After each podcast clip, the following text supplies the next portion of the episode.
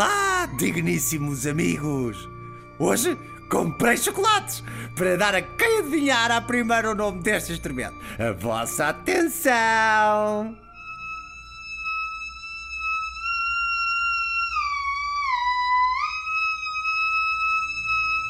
Tá, na verdade também não teria como enviar os chocolates, mas este instrumento é mesmo muito pouco conhecido do grande público. E mesmo nas orquestras é muito pouco utilizado.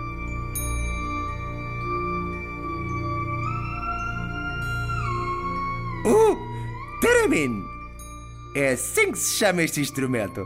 Digam lá com o professor Diniz. Teramin!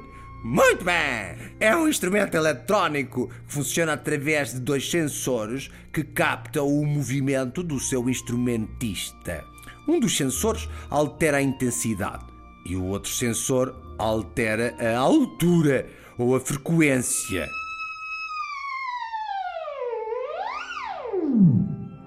Músico que toca o teramin, chamemos-lhe teramista.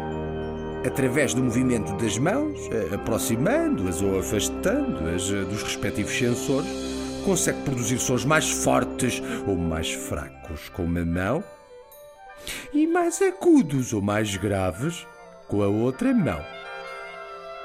E em que família vamos colocar este instrumento? Não podemos certamente classificá-lo como um instrumento da orquestra sinfónica.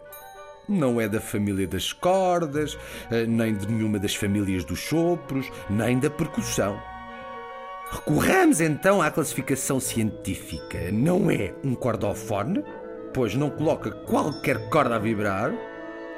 Não é um aerofone, pois não é uma coluna de ar em vibração que faz produzir o seu som.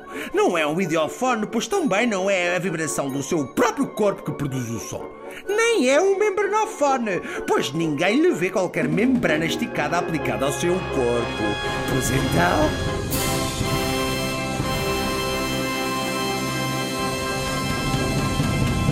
Sendo um dos poucos instrumentos completamente eletrónicos, o Theremin é indubitavelmente um eletrofone.